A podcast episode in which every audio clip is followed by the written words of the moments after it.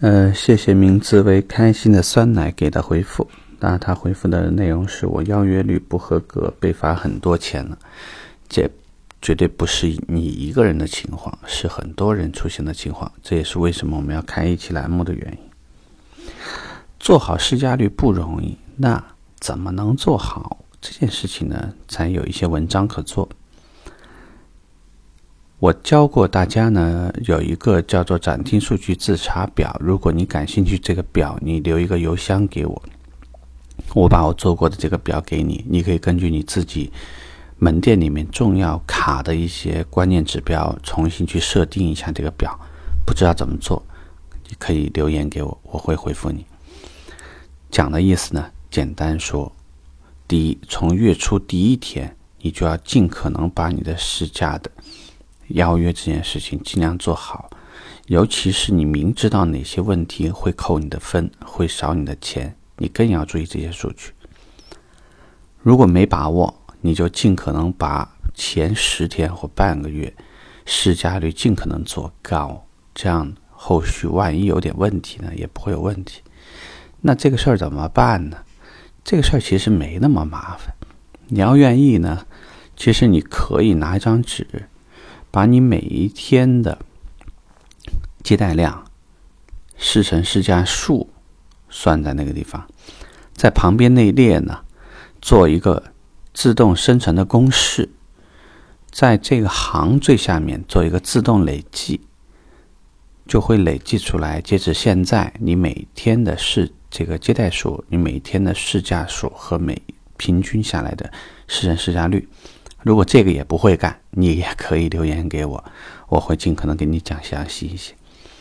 目的呢，就是说，既然我们已经说了，你别到最后十天才做来不及的动作，你就要前面先补，因为市价率高了对你没坏处，低了你就有麻烦。所以开口率百分之百，邀约率百分之百，尽可能做，啊，尽可能做，呃。如果说整个团队并不怎么建议做试乘试驾放弃，而你自己私底下你硬一点，这个也没有问题。这样呢，也可以让你这个工作呢做得顺手一些。如果你想要这个一样，留这个私信留给我你的邮箱地址，告诉我你想要什么。呃，接下来会是什么情况呢？就是。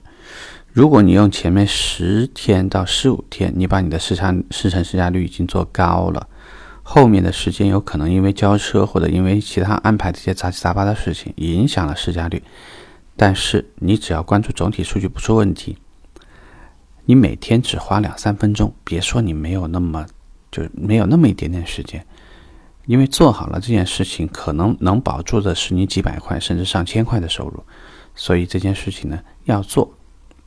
实在再说没时间，一星期做一次可以吧？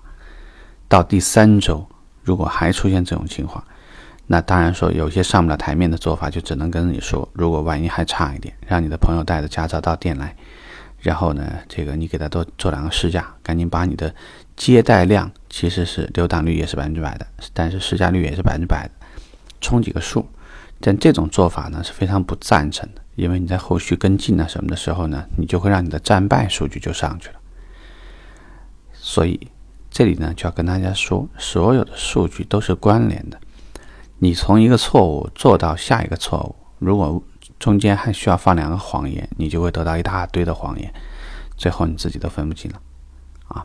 所以基础工作做好，你以后呢才能坦坦然的把每个工作做好，需要扣的钱呢就就会越来越少。其他的工作一样啊，只要可以量化的工作都用这种思路，那你很多事情呢就不容易出差错了。